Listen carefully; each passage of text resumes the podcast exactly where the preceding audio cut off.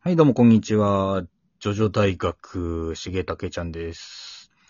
本日はですね、まあ、6部、まあ、今度アニメ化するっていうところでですね、えー、と、もたちのさんとこう一緒にね、また話していこうかなというふうに思うんですけれども、あの、もたちのさん、結構こう、6部導入側の部分が好きだっていうのをね、前々からちらほら言ってたんですけど、その辺をちょっと今日は深掘って、どういうところがいいのかっていうのをね、みんなでこう、えー共有できたらなというふうに思ってます。というところで、ジョジョ大学開校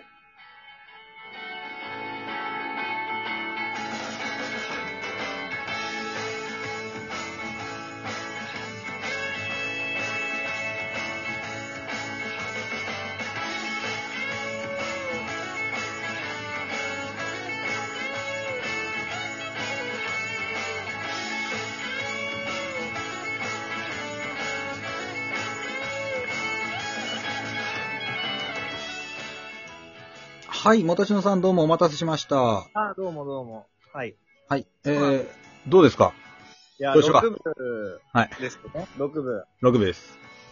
6部の導入が好きで、はい。そうなんでまあ、6部の導入って言ったらね、こう、まあ、ジョリーンが、まあ、なんだ牢牢獄にこう閉じ込められてるというか、す。 そう捕まっちゃったってところですけど。あれは、そうだね。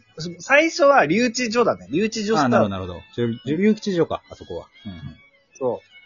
あのーまあ、6部、まあ、こん今度アニメ化しますけどですね。はい。あのーまあ、ジョジョでさ、何部好きなのなんて話よく出ると思うんだけど、うん。まあ、人気なのはやっぱりさ、3部、4部、5部あたり。うん、そうね。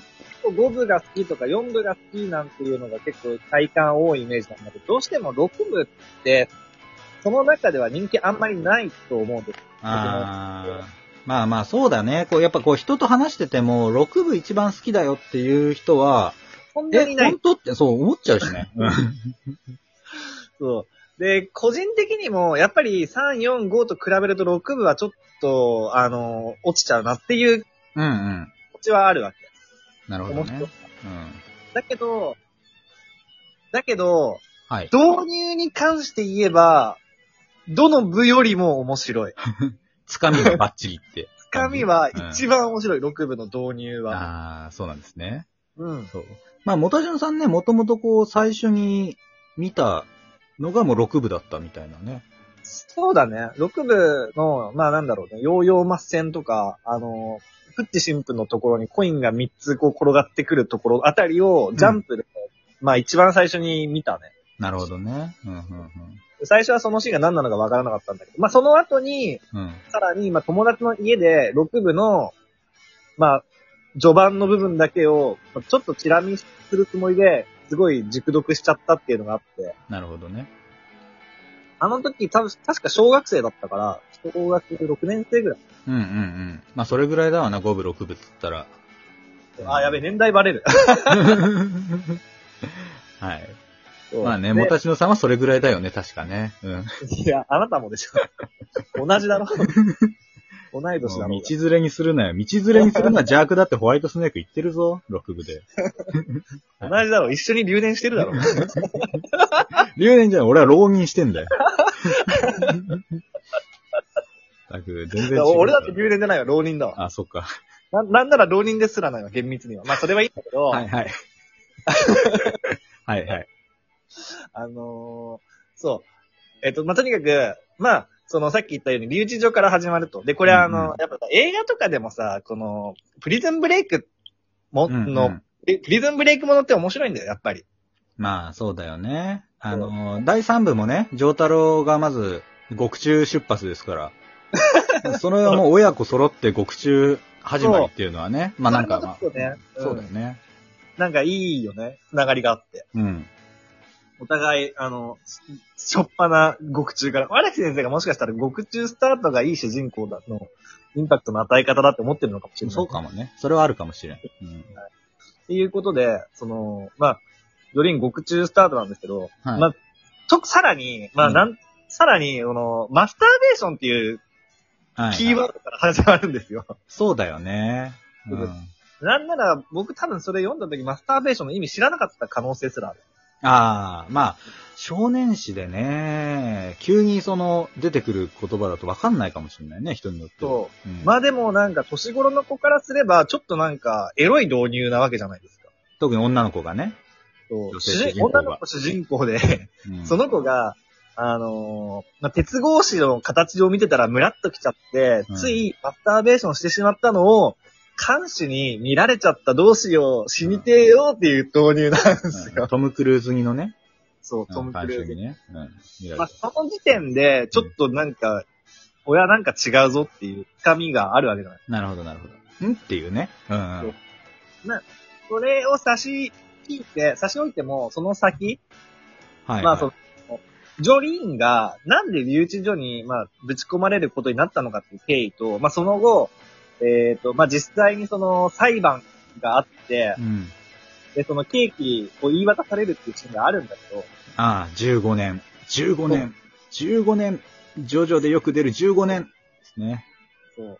やっぱりね、まあ子供のだったからかな、特に怖かったね。その、15年、15年、私の青春がってちっちゃく書いてあったね。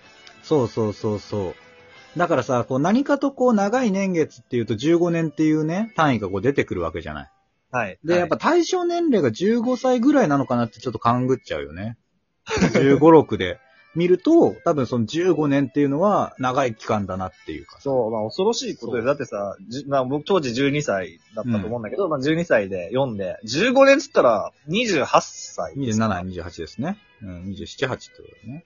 そう。ってことでしょうん。いやもう、それは、主人公に共感というか、もうぐっと引き込まれたわけですよ。そのうわ、確かにやべえな、15 年。やべえな、なうん、うん。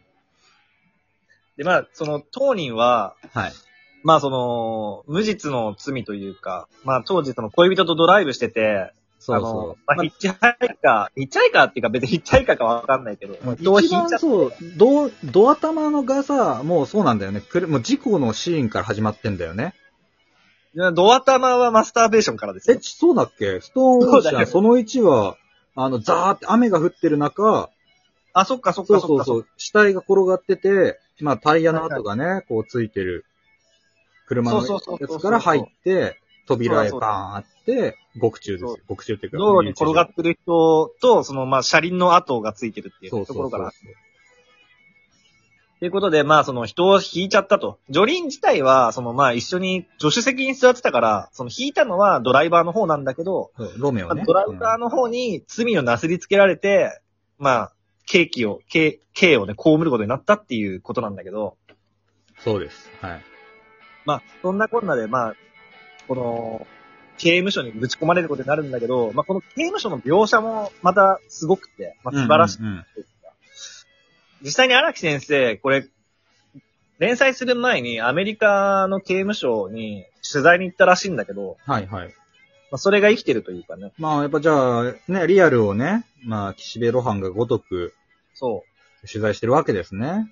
そうそうアメそう。リカ刑まで行っ務て所のね、なんかいろんなね、システムというか、まあ本当なのかなっていうところもあるけど、うんうん うんうん多少ちょっと過剰なところもあるだろうけど、まあなんかその、 そう、散髪をするだとか、その、服脱いで投稿とか、その、持ち物検査とか、そういうのとかも全部書かれてたりとか。はいはいはいなるほどね。うん。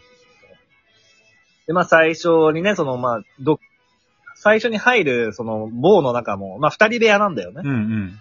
で二人部屋で、まあその、反りが合わないというか、まあそこでまた一悶着があるわけだけど、はいはい。それもまたよくって、まあそうね。まあリアルというかね。まあ俺もね、導入部分好きで、うん。で、まあこのヒッチハイカーを引いてね、雨の中。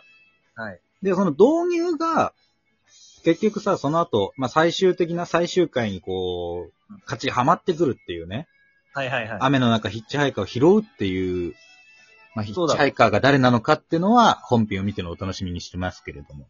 そうだあね。の、そう、そういうところとか。で、あとこう、じょもう6部っていうのはやっぱ1部からの集大成っていうのが、まあ、こうう、序盤からケツまで、こうね、段階をというか、追っかけられてるような気がするんだよね。おうそう。だからまあ、その辺はまあ、ちょっとまあ今回序盤なんで序盤の話をするけれども、 はいやっぱりその、こう雨の中、こう、ヒッチハイカー人を殺して、殺人から始まるわけですから、まあもちろんジョリーンが殺したわけじゃないけどさ、うんうんうんっ。ていうのは、あの、もたちのさんと同意見です。もうやっぱつかみはバッチリだなっていうね。そうんう。で、まあ、まあ、最初ジョリーンはまだスタンド能力身につけてないけど、うん。この突然こう発動、発発生する能力にね、戸惑って、この私の能力は一体何なんだっていうはいはい。ところからね、まあ読者と一緒に追体験できるわけです。そうね。うん。で、まあ、実際にその自分の能力についてどんどん理解を深めていって、最初の敵と戦った時に、まあ覚醒して、はい。で、その時に、まあ、スタンドに名前を付けるシーンがめちゃめちゃかっこいいんです。うんこの石の海をね、はい。石の海。私はこの石の海から脱出するわ、みたいな。うん。みたいな。ちゃんとして よ。